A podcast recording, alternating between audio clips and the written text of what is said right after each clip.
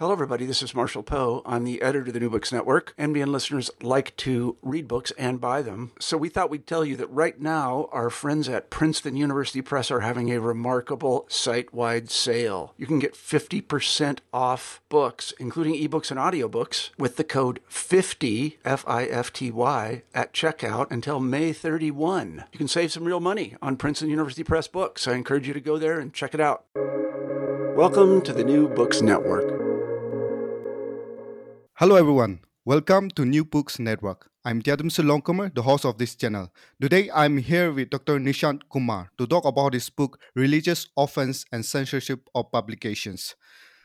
I think a lot of talk has been going on about freedom of speech and expression and also censorship around the world. And I think this book comes at a pivotal time uh, here in the Indian context also where we are today uh, I'm going to discuss the issue of um, censorship and the freedom of speech with Dr. Nishant Kumar. So let me straight away go to the author himself and ask about his work. So, Dr. Nishant, can you tell us something about yourself? Yeah. Thank you, Tiamsu. Actually, uh, I started my academic journey from Delhi. I did my undergrads at uh, Hindu College and University of Delhi, and then went on to do my masters from JNU, and uh, uh, then uh, for my PhD, I I received a, a, generous grant from the Commonwealth Scholarships, and I completed my PhD at King's College London and uh, that is my academic journey and uh, my main area of interest uh, has been political theory and also intellectual history so i work in the area of history of ideas more generally Interesting, yeah, interesting um, journey, academic journey. Now, I think every book or every work, in a sense, has a history or a journey to it, like an indie individual's journey. It has like the um, ideational, the kind of concept formation and the kind of work that you go into. So I, I, believe this book also has a personal journey of yours into the academics and why you chose to write on this. So can you tell us something about the, the context of this very book? Yeah. Yeah, uh, first of all, let me make it very clear that this book uh, is uh, you know outcome of uh, my phd research and then i went further ahead in that uh, field. And it's a uh, it's an output of that whole labor of 5 7 years. And how i came across this topic is very interesting because as i mentioned i work on the history of ideas. And when i started my doing my research in the history of ideas especially freedom of speech and expression was something which was very close to my uh, uh, upbringing and uh, this idea of freedom in, in particular was very interesting. Uh, what happened was that uh, when i started uh, started working on this project i found that this issue of freedom of speech and expression was finding a, a very difficult terrain in in the indian context. There was a lot of confusion and a lot of cases being uh, uh, coming out every day. And there was a lot of debates and discussions about uh, how law and everything engages with uh, this idea of freedom of speech and expression in india. And that is how i uh, started thinking about these ideas. And uh, that then i started working progressively on and trying to you know uh, first prepare myself mentally and methodologically to engage with uh, uh, Supreme Court and High Court cases. As you know, in India, we have uh, two main uh, bodies of judiciary that is High Court and the state level, and the Supreme Court, which is the highest uh, apex court in some way. And that is how I started to engage with these ideas and freedom of speech and expression and within that uh, particularly a lot of debates in india was uh, around this idea of religious uh, offense. Why this became uh, more important in the indian context was because as you know india is known as a multicultural multi-religious society and then obviously there are situations when uh, the issues pertaining to religious offense and feeling of uh, hurt come to the fore and when it comes particularly with regard to and with relation to publications it becomes really very interesting. And because uh, understand this uh, literature or publications is not a very popular medium of uh, you know uh, receiving. Because if you if you uh, make a movie it goes to wider audience. But if you are publishing something only the literate population can read or write and that you know in india uh, unfortunately the uh, the literacy rate is uh, not as good as uh, europe or america but on the one hand it goes to a very limited uh, audience but that also creates the danger of misinterpretations and rumors taking a larger shape and creating more public order issues in the context of India. Because if people have not themselves engaged with the book or a pamphlet or newspaper article, they listen to whatever the interpreters have to tell them and they believe in it. And that is some that was something that actually encouraged me to work on this particular aspect. So uh, i call it a hard case of freedom of speech and expression. Why i called it a hard case of freedom of speech and expression is because that it it although it is a one aspect of freedom of speech and expression the difficulty in which this aspect works in the indian context also tries to show you something about the larger debates and discourse about freedom of speech and expression in the indian context. And why judiciary? Understand this that when the uh, framers of the constitution were producing the indian constitution in 1940s uh, late 40s they had this idea that courts especially the supreme court would play a very important role in protecting the fundamental rights. And article 191a of the fundamental rights in india actually protects every individual's freedom of speech and expression which is then is uh, you know somehow reasonably restricted through article 19.2 which has been kept open which i also discuss in my uh, one of my chapters and it was believed that the supreme court would play an important role in protecting the fundamental rights of the citizens now how judiciary engages with this question about freedom of speech and expression because also remember Article 25 of the Indian Constitution protects the right to religion in somehow, so right to practice, propagate, and uh, all these things. So when you talk about religious offense, what is at stake is a is a battle between two fundamental rights. It's a right, Article 191A versus Article 25. So court becomes also the space where these ideas engage they battle it out and how it comes out in form of expression also becomes a reference point about the whole idea of freedom of speech and expression because these court cases also determine the future of the scope of liberties in india in a certain ways. And that is why i was very interested in this topic. Yeah yeah yeah, uh, quite an elaborate overview of the work and the background to it, actually.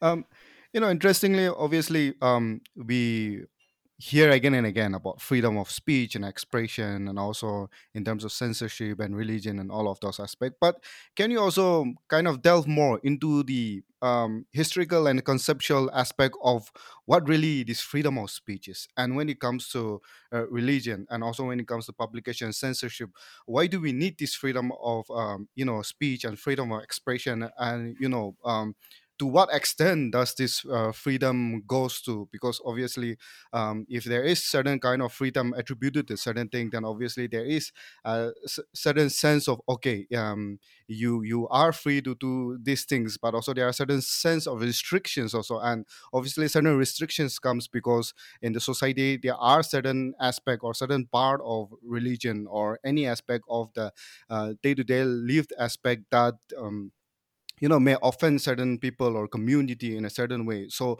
we need to preserve uh, that you know sentiments and the feeling of there. So so can you you know elaborate on the conceptual historical aspect of this? Yeah. Yeah if uh, we go to the conceptual history of uh, the idea of freedom of speech and expression now we have to remember two things when we are talking about the indian context. A india was ruled by the british for a long period of time. So uh, most of these censorship laws or uh, the idea about restricting freedom of speech and expression comes from the administrative uh, design of the British administration in India at that time. Interestingly, second, important point that we have to remember is that uh, before India even became independent, the values of liberty, equality, fraternity were already making rounds in the Indian circle, particularly amongst the Indian nationalists, which also had a very significant impact when India was India became independent or when the uh, framers of the constitution were actually designing the constitution for free India. Now, what happens is that if you look into the history, these two important uh, ideas or these two important aspects have a very remarkable uh, impact on the way freedom of speech and expression was imagined in India. Now, why I'm saying that is that A, when the constitution was being created, even in the Constituent Assembly debates, we find interestingly that there is no debate about why India should have freedom of speech and expression as if it was taken as given that because all the good democracies of the world especially the reference point was to us and the first amendment of us uh, that all the successful great democracies of the world have freedom of speech and expression so we should also have it. A and b indian nationalists while they were battling it out against the british authorities they always had this demand for freedom of speech and expression especially in the form of press freedom because press uh, freedom of press was one of the significant tools that was that was being used by the nationalists to motivate the culture of uh, you know free debates and discussions about the government authorities or criticize the government authorities at various important points. Now if you look into the history of uh, freedom of speech and expression in India, particularly with regard to the curbing of freedom of speech and expression in India through law, it begins with uh, curbing of press freedom as early as 18th century. And uh, uh, when the first uh, uh, newspaper was started in India, since then, whenever we find, whenever there were some political disputes or some uh, issues that the government british government was engaged with for example the anglo-afghan war or etc in all these things we find that the authorities came out with new and new newer laws like vernacular press act will come out or some kind of press acts will come out that will restrict freedom of speech and expression. Later on when macaulay became the law commissioner of India and he started designing the Indian Penal Code, which was obviously in the in the li- in line to the Benthamite tradition of uh, uh, uh, of uh, preparing set pattern of legal understanding for a country, codification of law, which we can call, and uh, he engaged with this question about how much freedom of speech or expression is good and there, what we find is that uh, uh, Macaulay and later on even James Fitzjames Stephen, who had a very central role in devising the CPC or the uh, Civil Procedure Code, they had a, a very pragmatic idea. Pragmatic in the sense that uh, obviously they were British men, so they were making laws based on the interests of the British authorities. So Indian Penal Code and CRPC and CPC that were framed during that period, the codification of law in different forms, they actually tried to curb freedom of speech and expression for the natives in different ways. Interestingly, what we find is that many of these laws that were created in, say, 1860s or 1870s still continue today. What is important to understand is that many scholars believe that these are colonial laws and should be done away with. But we have to understand that while the constitution was taking shape or even after the constitution was framed a lot of times and in my book i discuss about uh, two important amendments that happened in 1961 and 1969 where these laws were revisited by the lawmakers. And after minor amendments they were still accepted as needed in indian context. So we cannot say that because the british brought out these laws and it was created during the colonial times we should do away with these laws. We have to understand that even in the independent context, the Indian lawmakers, I'm not judging whether they were right or wrong. My work as an academician or a scholar on the subject is not to judge whether they were right or wrong, but rather to understand the motives and the reasons behind. So I am dealing more with the how and the why questions here. And there we find that the, the because of the per, pertaining conditions of that period or the context in which these laws were debated they agreed that these kind of laws were still required. So the history of uh, restricting freedom of speech and expression goes well uh, to the 1760s and 70s and 80s what we find interestingly is the const- the debates in the constituent assembly when article 191a as i mentioned was made a fundamental right what the debates in the constituent assembly also suggest is that the, the national movement leaders who later on became the framers of the constitution they believed that even if we have freedom of speech and expression we could not give unlimited liberties like the us and therefore they drew on article 19.2 which called on for reasonable restrictions on certain grounds. What happened is that these grounds were left very open. For example words like decency words like public order were used but they were not explained what decency would mean what libel would mean there. They were left unexplained and that is where i later on debate that the role of judiciary becomes very important in defining these terms for the even the founding fathers of the constitution. Secondly we also have to understand that uh, there are certain areas where even the national leaders were very emotional. And if we look into particularly 1880s because remember the most important laws that uh, govern freedom of speech and expression under the ipc are uh, 153b and uh, 295a and both these laws were created later on 1898 and uh, in 1920s and both of these times what we find is that although these nationalist leaders themselves on the one hand they were fighting for more and more freedom of press so that they could criticize the government they could write against the government they could expose the brutalities of the government.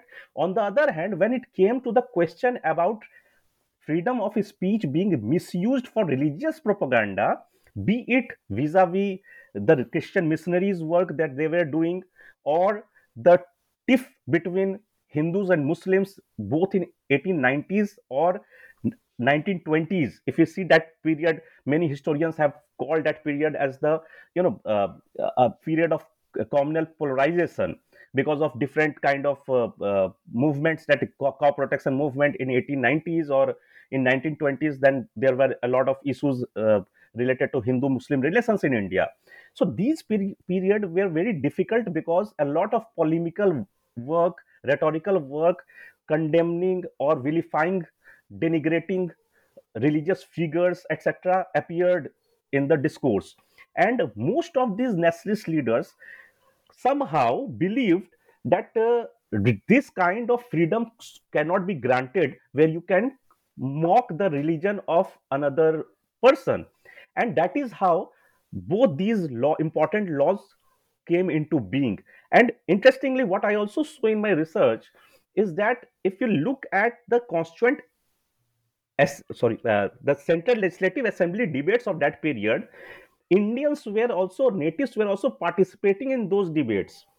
They were also raising their voice and saying that we need laws to protect religion against vilification and denigration. So it was also coming from so the indian nationalists were uh, in a way in dual mind. On the one hand they wanted extreme freedom of press. On the other hand on religious matters they wanted restrictions. And that somehow all collated together when they the the you know the responsibility of creating a new constitution came to their hand. So they were very very conscious about this fact that religion is a very very emotional issue in india. So we need protection of religion against vilification or denigration. And that is why you see 295a is often called the blasphemy law of india because it prevents anyone from making uh, you know uh, comments or uh, trying to denigrate the image of uh, any religious leaders or uh, religious books texts etc so that is how the conceptual history of freedom of speech and expression developed in India. The genesis of these laws that curb freedom of speech and expression start from the press acts of the late 18th uh, century and if you ask me about how did how, how Indians defined freedom of speech and expression, unfortunately, and that is an important point that I have made in my second chapter, especially, that unfortunately, there was not a lot of debate. Everyone agreed that we need freedom of speech and expression in India, but there was no agreement about two issues. A, why we needed freedom of speech and expression in India, and B, how much liberty is too much liberty. So that that space left the vacuum which created a lot of controversies later on and a lot of cases that appeared in the judiciary yeah, um, you have um, gone into the you know the colonial and then the post-colonial aspect of how you know we understand the freedom of speech and all of those aspects, and I think that is something that is the groundwork, the foundational aspect of how we understand um, the freedom. And interestingly, also in your book, you go very much into uh, so many case studies, and I think uh, one of the things that uh, comes out out of there is also, mm, I mean in terms of deciding about certain aspect of certain issues and certain the meaning of certain words and how you know uh, certain things needs to be judged um, what is the role of the um, court and the and the judiciary and all of those aspects that you talk about right? What is the role of the governmental institutions in that sense? Uh, what role do they play? Can you elaborate more on that in the indian context? Yeah if if I have to answer that in one sentence, I'll say uh, the role of Indian state and particularly the judiciary has made the idea of freedom of speech and expression even more ambiguous. And why I say that is because if you look into the history of cases in the courts, both remember we have to uh, normally what uh, scholars on freedom of expression do is that they study only the Supreme Court cases. But interestingly, the Indian Penal Code cases that I have discussed in my book, especially related to uh, freedom of speech and expression, and particularly with regard to banning of book or you know under uh, charging someone under section 295a they first appear at the state level. And so they come in the high courts. So until unless you study both high court cases and Supreme Court cases together, you don't get the overall picture. And that is, I think, something that I have added on to the methodology also of the of reading the court cases, etc. Now, secondly, if you look into the history of court cases, I have tried to locate all the cases that I could from all the uh, available sources about uh, religious offense and uh, censorship. And what I found was that uh, courts have a very confusing attitude. And why I say confusing attitude is because if you look at the way in courts handle these questions, in different cases they have different kind of approach. Now, for example, how do you define religious offense? And how do you understand religious offense in the context of India? And many a times when we read literature on freedom of speech and expression world over they make a clear demarcation between manner of speech and matter of speech. So generally it is believed those who uh, support uh, freedom of speech and expression uh, in a larger way larger framework they believe that manner of speech should be the important aspect of contention and not the matter itself. But in the in indian courts many a times both matter and manner become important. So in some cases they say that matter is important. In some cases they say manner is important. In some cases they say both manner in which an idea is presented as well as the matter both are important. Secondly india as i mentioned has indian penal code laws statutory laws for example 295a now there are preventive laws and there are also punitive laws. These laws, 153B or uh, uh, 295A, these are primarily punitive laws. So it can be used against individuals. But there is also preventive law. For example, section 95 of the CRPC, which is used to ban a book or censor a book. Now, what we see when we analyze the court cases that courts generally are more lenient while using while judging cases where punitive laws are concerned because they see it as a violation of individual rights. But when it comes to censorship issues or book ban issues they give more advantage to the state in terms of their action so what i have argued is that we find that in a way court appears to be justifying a lot of acts of state where the laws are used to for preventive causes. For example if uh, i go to the district uh, magistrate and say that this book has come out and it is hurting my religious sentiment then the magistrate might just ban the book in the area or or take action against the authors. So if the author or publisher goes to court tomorrow the court might say okay uh, let us uh, leave this individual alone. Let us not jail him. But to in order to maintain public order it is better that the work should be banned or kept under uh, you know should be kept under custody and should not be made available to the public. So in case of preventive laws courts have been more lenient with his state action.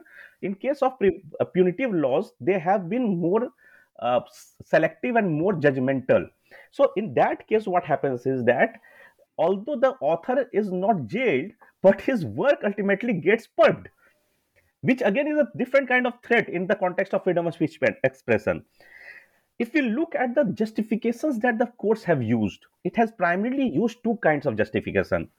First is the public order justification that any publication that tries to you know bring about uh, uh, problems in the public order can be prevented or can be censored for the larger interest of the society.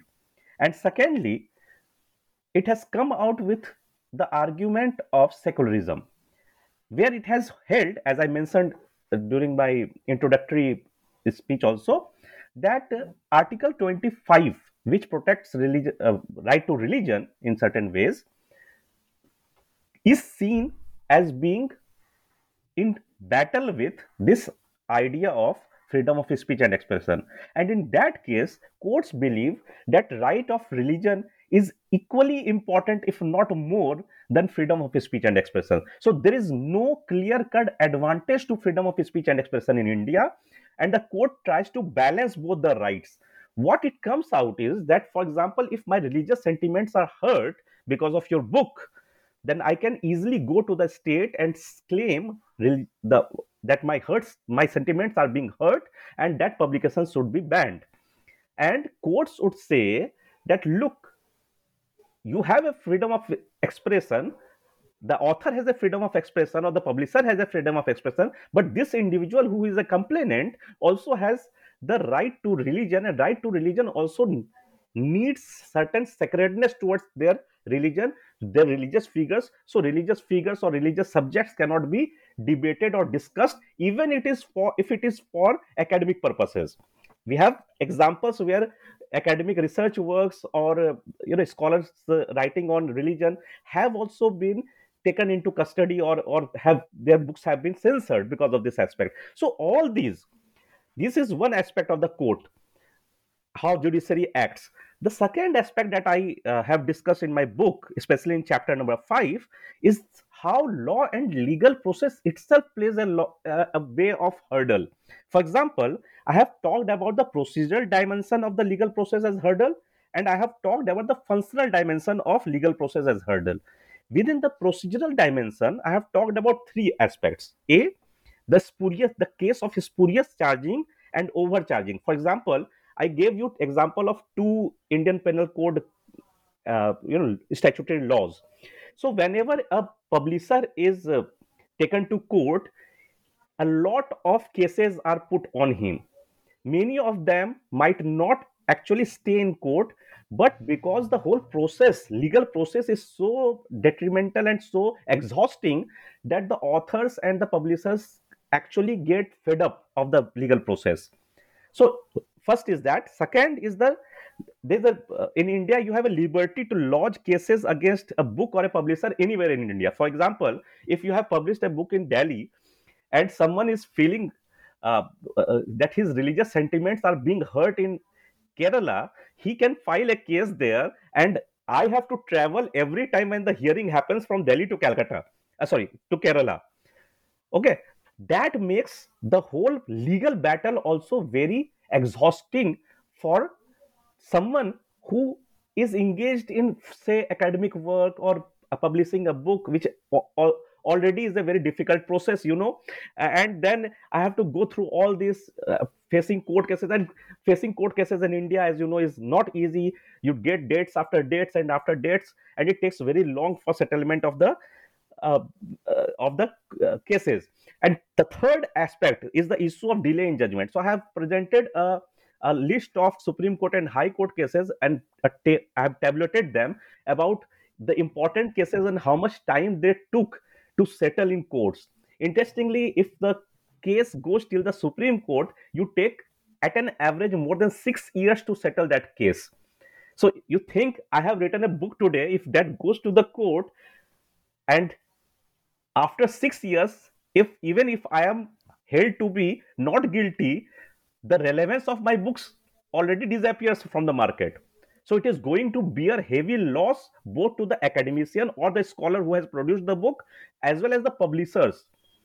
So generally publishers would try to pulp the try to negotiate with the complainant try to ask the author to change uh, their stance or change certain parts of their books or finally at the end they would decide that it is bet- best, better to pulp the book and not uh, get it on in the bookstores etc so that this whole process the procedural dimension of legal aspect is a problem.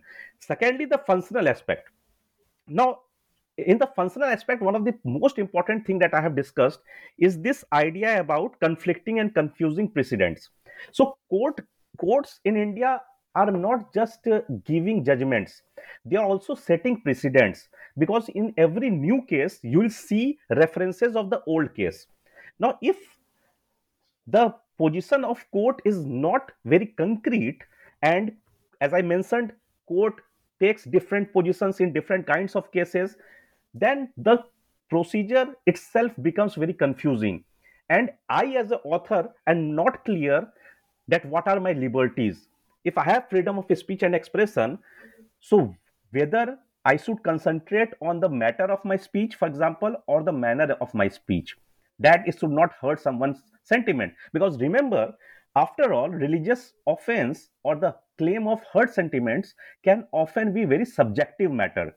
In india in countries like india where society is uh, you know multi-religious multicultural often this this claim of hurt sentiments is also used as a political tool to mobilize uh, people in support of a particular ideology or idea and to press upon the state to act against certain texts or certain books in favor in the name of masses. So, for example, if someone has written something about Hinduism, a Hindu uh, person can file a complaint and also mobilize a crowd in the name of hurt sentiments and try to claim that he is the representative of that, that community and stress on stress on the state to act against the uh, so-called uh, culprits so in this kind of when this kind of political mobilization occurs around the ideas of herd sentiments it also lays a lot of pressure on the state. Remember state is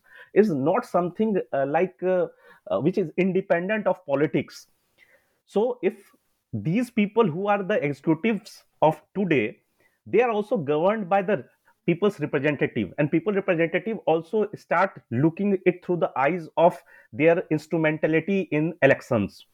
So they will also try to uh, satisfy the demands and the interests of the uh, people who are against the book. Because protecting the right of an individual author or scholar for them would not matter so much than protecting the interest of a community who is uh, claiming hurt sentiments so they also tend to favor the claim of uh, religious offense or hurt sentiments of the group or community more than the individual's right to freedom of expression. It's a very small price to pay for the larger interest of the group, considering that that is also going to help them instrumentally in the elections to come. So that makes the situation very gross, and that is where judiciary has to play a very proactive role. So if judiciary is also giving you confusing precedents, then that vacuum or that that uh, an ambiguity can be misused by these kind of, uh, mobilization or this kind of uh, so-called miscreants who are claiming hurt sentiments. I'm not saying that all the claims of uh, uh, these hurt sensibilities are nonsense. I'm not saying that. Sometimes this can be genuine concerns. But generally generally what the approach of the court is that they keep on a, a large space for ambiguity. And that ambiguity is normally misused when people mobilize in the name of religious sentiments. So be uh, that is uh, if, that is why i say that if, if in one sentence you want my answer the role of judiciary has actually not been very encouraging. It it has in fact increase the confusion and ambiguity about how much my liberties are or what are the reasonable restrictions to my liberties. So in the name of reasonability courts often define the boundaries of freedom of speech and expression in different forms. And that creates a confusion. As a citizen if i just think about my freedom of speech and expression i am not very convinced about how much freedom do i have and how i can use that freedom for my kind of work any academic work or any kind of work any kind of publication. I think uh, if i'm if that makes sense. Yeah yeah it does. I think there's a quite elaborate explanation about how the legal system work and also at the same time the inadequacies of its operation and function in the sense. So i think that's a very good explanation. Uh, so moving further i have a last question and uh, this is where you talk about uh, non-state actors, government, judiciary, and the non-state actors, where you also bring um, interesting examples. So, um, can you elaborate on how these three come together and then work on deciding the legal aspect of um, you know censorship? Yeah. Yeah. Thank you. So, I as I mentioned earlier, I see court also as a platform where three important ideas are coming together. One is the idea of the judges or the court itself one is the idea of the state, and third is the idea of non state actors. Remember, complaints can only be made by people. If I am feeling hurt sentiment, or uh, if I feel that my religion is being mocked or denigrated, I have to lodge a complaint in order to get a book censored or purged. Okay, until I com- until unless I complain, no one is going to act. There the role of non-state actors become very important. And uh, from in every country in every country there are laws uh, uh, restricting freedom of speech and expression in some form. So we cannot say that it is a unique thing in india. The role of non-state actors however in my book i have argued that we need to understand the role of non-state actors in two different ways. One is where every citizen has certain rights one is to approach the court when I feel my fundamental rights are being hampered. So, for example, if I feel my right to religion under art, promised under Article 25 is being hurt or, or is being somehow uh, uh, denigrated or vilified, I can approach the court. I have every right to approach the court. First is this kind of engagement of the non state actors. Second kind of engagement is where I take upon myself as the role of protector of a community or a group and claim religious hurt and in the name of hurt sentiments i mobilize a mob and go and attack the publisher or the beat the author so i see both these kind of engagements of non-state actor differently. Many scholars in india believe that both of these forms of intervention are actually restricting freedom of speech and expression. But i try to make a distinction between both. Why? Because i believe that as citizens we have been given certain rights by our constitution. Approaching the court if i have certain problems if i feel my certain rights are being uh, questioned or uh, not allo- uh, given enough uh, respect i have the right to approach the court. That right is being given by the constitution. And also in various cases in the court court has recognized this democratic right of citizens. Secondly i also have right to complain to the state authorities. So i if i feel that for example if i am a believer of a particular religion and some uh, religious personality of that religion is being denigrated in some writings. I have every right to complain to the state authorities and state authorities act and then the judiciary actually takes the case and gives me a reasonable hearing. I i am not claiming that the judgment will be in my favor or not but at least i i need to be heard if i have problem as a democratic citizen. That part is fine with me. Because if still the if still the claims are judiciously heard by the courts and uh, after hearing the case the court is giving some kind of judgment that has to be respected by all. But if i as non-state actor first of all non-state actor can be individuals or groups that we understand.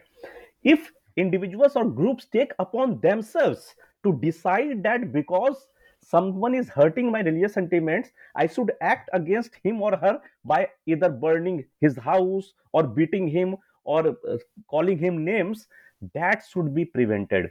And it is the responsibility of the state institutions the police and the state agencies to act against that. And for that you don't need the the the claim of freedom of speech and expression. Government has enough powers under different laws in ipc where they can act against miscreants who create public disorder. So we have to understand that one is the legal way of raising your concern trying to come to, to terms with the writing in different ways.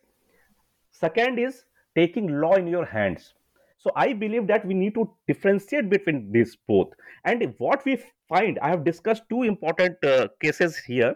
One is how uh, you know the uh, how taslima nasreen's case ha- uh, took uh, shape in india and also salman rushdie's case. In both these cases in uh, different times. What we find is now these are these are just uh, uh, indicative cases and not exhaustive in themselves. Let me make, make, it very clear. These are just examples that i have used.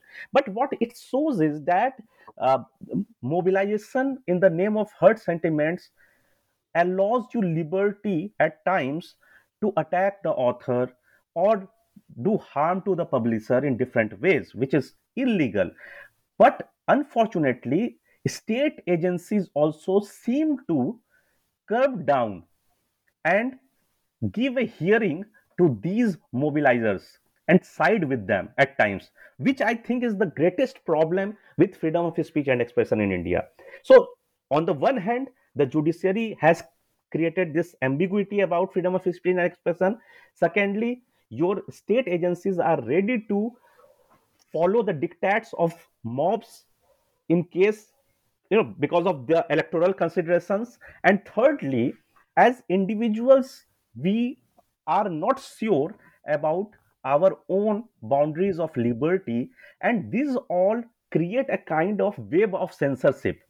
So when i am as an author i am writing i am always confused whether my work whether my writing it is not going to offend someone and if i am working under that pressure i am actually not doing justice with my work because i'm not being objective. Now if we take the foucauldian understanding about censorship etc these postmodern approach that, that that is all fine. But otherwise also generally as a human being when i'm producing a, a work either of uh, literature which is based on ideas or academic work i have if I am over conscious about the repercussions or the consequences that outcome is going to have, I'll be fearful because I'm not convinced that even the state or the judiciary is going to protect my liberties as an individual.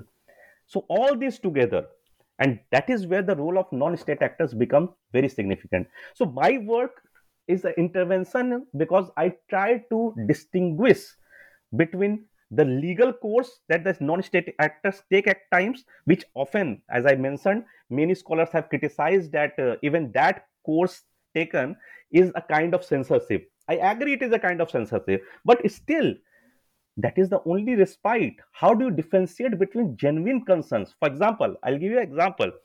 Uh, if someone tomorrow uh, actually questions or denigrates the religious text of my religion, which genuinely hurts my feeling, what is other way out for me?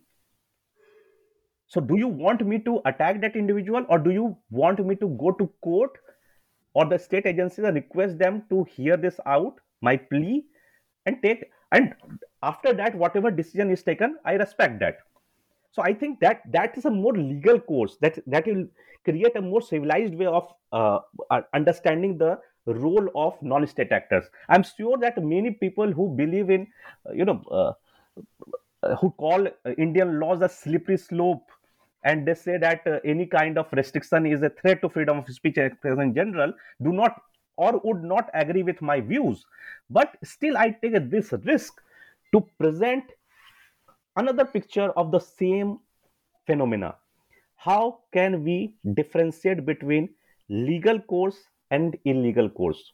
And if uh, if the group is being mobilized and they are taking law in their hands, state has every right to restrict them and put them down. If the state is not doing, it is not doing their duties.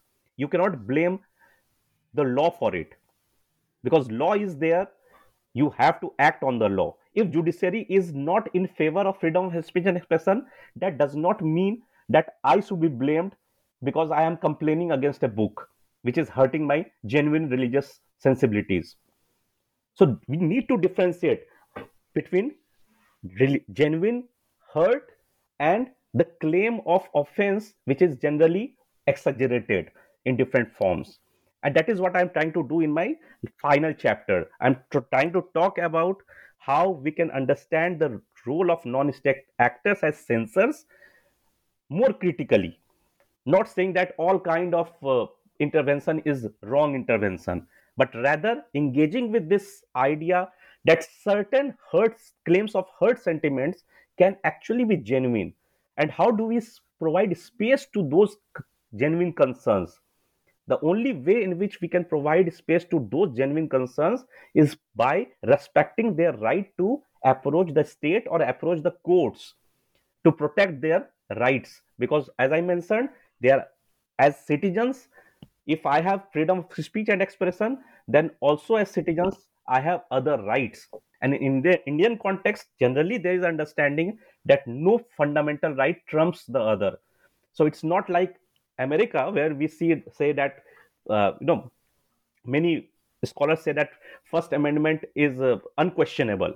So you have ultimate freedom of speech and expression. In India, there was it was never the case. Always, the society, our leaders, judiciary had this clearly in mind that no single fundamental right can be considered as you know over and above all other fundamental rights every fundamental right have equal value. And i think that is a, a fair kind of balance that needs to be created that helps every citizen to be to feel protected and also that his or her liberties are respected by society yeah, yeah, that's, that's very true.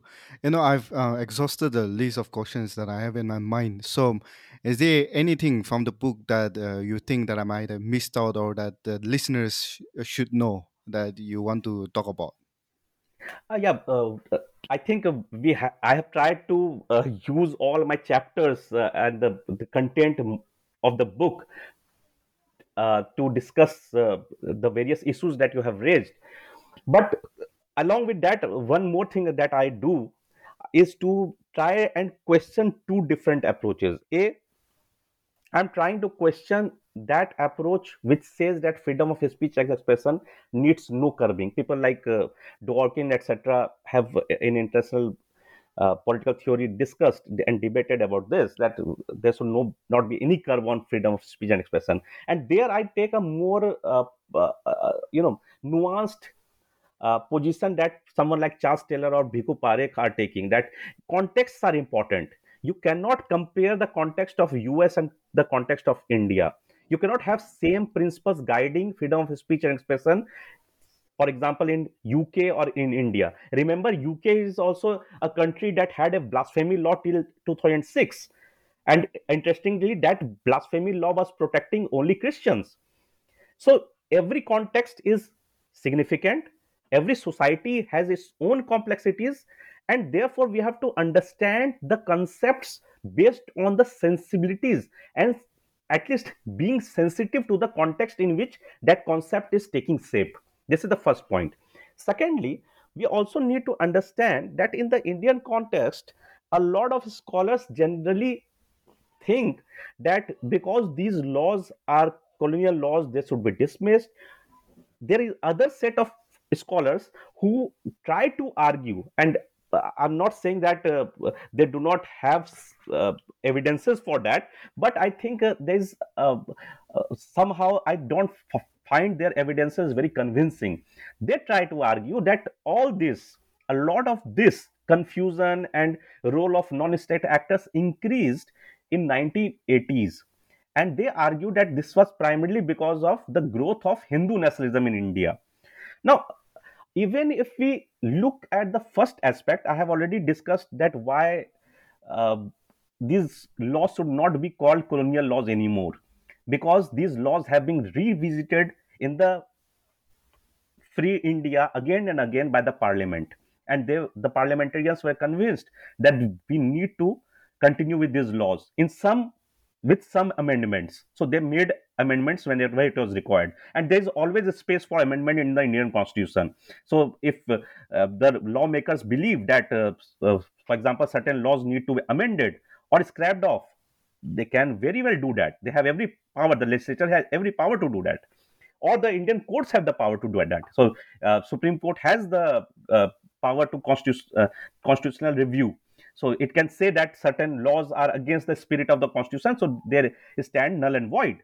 But they have not done that. So you cannot say that 295 is a colonial law and so, we should do away with it. It does not have any relevance in independent India. I don't agree with that point. Secondly, those who are claiming that Hindu nationalism, with the growth of Hindu nationalism, we suddenly see uh, that uh, this is starting. I have I have argued two uh, important things. First, uh, Hindu nationalism is not something new to India. If you look into the history of Hindu nationalism, growth of Hindu nationalism, it goes uh, uh even before independence. Uh, so we cannot say that Hindu nationalism, uh, you know, suddenly grew in 1980s. we can understand that their their argument is that with BJP growing in power, this all things have started happen, which I completely disagree with. A B, if we see even before 1980s, right from the moment India became independent, all these uh, things are happening. If you look at the history of court cases, many of these court cases are actually of 1950s, 60s, and 70s. Where was BJP then? Where was Hindu nationalism then? And it is not only concerned with hurt sentiments of Hindus. So you have cases being filed by Muslims, cases being filed by Christians, cases being filed by Jains. What do you do about them? What do you say to them? So my problem is with a lot of scholars who work on this area, either they have not been very objective with their study or they have some motivations which I fail to understand. So if we take holistic approach, we find that it's a problem. If, if, if we are ready to accept it as a problem, it's a problem that has great seedlings right from our colonial past and that was not well settled when the constitution makers were framing our constitution. So, because it was not settled then and there, for example, someone like Sunil Khilnani has argued that many ideas in the constitution were left unexplained. So, although he's talking in a different context, but I find it very interesting the point that he's making that a lot of ideas were left unexplained, which actually needed explanation because you were trying to build a new India. The whole process of nation building depended on how you are defining these ideas. So if you are not defined, for example, you asked first question, you asked me, how do Indians define freedom of speech and expression? That is what I was trying to convey. That Indian in Indian context, freedom of speech and expression has not been defined. They, they thought that it is important, it is necessary, it should be there. They never debated why it should be there why? What is the relevance of something like freedom of speech and expression? If they would have debated that in the constituent assembly i think we would have got a lot of answers. Even the judiciary would have got a lot of you know hints about how they have to interpret the indian laws in the context of what were the intentions our of our framers of the constitution. But that did not happen. I think a lot of problems began from there so we cannot blame a particular government, we cannot blame a particular ideology for that. It's a problem innate to Indian society. And we, as citizens of India, have to deal with it every day. And that is why all these confusions keep on coming again and again. And I think that is where the role of judiciary has re- remained relevant, not only as a, a protector of fundamental rights, but also as a guide in all these. So, courts do not necessarily need to take a paternalistic approach of saying what the citizens should speak and how much it should speak, but rather they should engage in a more collaborative way to understand and make space to understand what our rights are and how our rights can be protected. So I think a more proactive role of courts in this field would help us understand the debates in a larger framework. And that is something that I actually wanted to add to it. And although the courts remain very important in the debates of freedom of speech and expression, we need to understand that the courts have their own limitations. The legal process in India has its own limitations. So it's upon the judiciary to define how freedom of speech and expression can be protected and made relevant for the Indian citizens. Yeah, uh, I think this is a very pertinent work and a space for discussion. And I believe in the context like India, where you are taking a contextual approach and also a comparative approach to the United States, I think the contextual approach that you take brings out the very essence of how this uh, system, the legal system, in the process of religious off- offense and censorship has evolved. And I think I would request the listeners to really, you know, um, also get the book. And also, I believe that listeners will have garnered a lot from this discussion because uh, this is something which is very pertinent to each and every uh, individual Indians in that sense, because we are living in a multicultural, multi-religious context, and uh, every now and then, obviously, the discussion on religion is something which is uh, being evident in the news and in new, uh, news channels and in newspapers. And I think this is very pertinent, pertinent to each and every individual Indians in that context. So I think.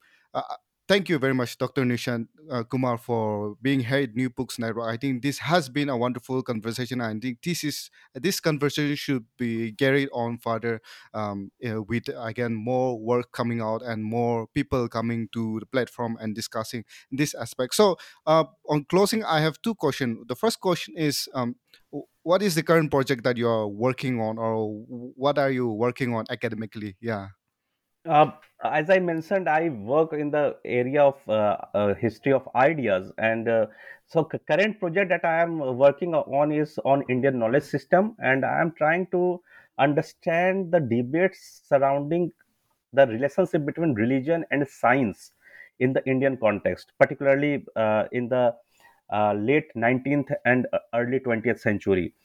Because this is an interesting period when you know a lot of uh, nationalist leaders or a lot of uh, so, social socio-religious reformers were debating uh, the way in which science and the debate surrounding science developed in Europe. And uh, religion as you know remains at the heart of uh, indians and spirituality was one area where the, even the nationalists use spirituality as a, a harbinger for uh, the nationalist movement so uh, how they were negotiating with uh, this binary if i can call it uh, that was being created uh, between religion and science in the west how were they negotiating with these binaries and how were they assimilating it? So that is uh, something that i am working on. I'm particularly looking at people like swami vivekanand dayanand saraswati and, and others and try to understand how they were engaging with this idea between uh, science and religion in the late 19th and early 20th century Yeah, that's a really interesting uh, research endeavor that you have, and I'll be keeping track of that one. So, if anyone wants to reach out to you uh, regarding your book and wants to ask some questions or discuss certain things regarding your work, uh, how do they reach out to you? Yeah. yeah uh, uh, I, my email id is uh, there. So if you want i can share my email id uh, for the listeners. And uh, uh, i'm also on uh, social media profiles so i can reach out there. So uh, in fact uh, i also and uh, i'm a coordinator of uh, an international network of people working on uh, history of ideas. So that is called intellectual history research group. So we have a facebook profile also with that uh, group. So i can be uh, reached out anywhere. Uh, my email ID is nishantkumar at the rate of dsc.du.ac.in. And uh, so uh, that is what was. Uh, I will be very happy if uh, listeners have, read the book and ask if there are questions regarding it. And uh, before we end, uh, it was amazing uh, to talk to you about my book because it's a you know it's a baby that you care a lot for and uh, it's a it's a moment uh, when you come across through your platform i reach to so many people across the world uh, about uh, the work that i have been doing for the last 7 8 years. And so for that uh, i i am deeply thankful to the network that you have created and it's a great great opportunity for uh, if i can call myself uh, young in terms of academics or a young scholar like me who, who is coming out with his uh, second book uh, per se. So i think this these new platforms are uh, great opportunities for authors like us to actually communicate our ideas to the world. And so thank you for that.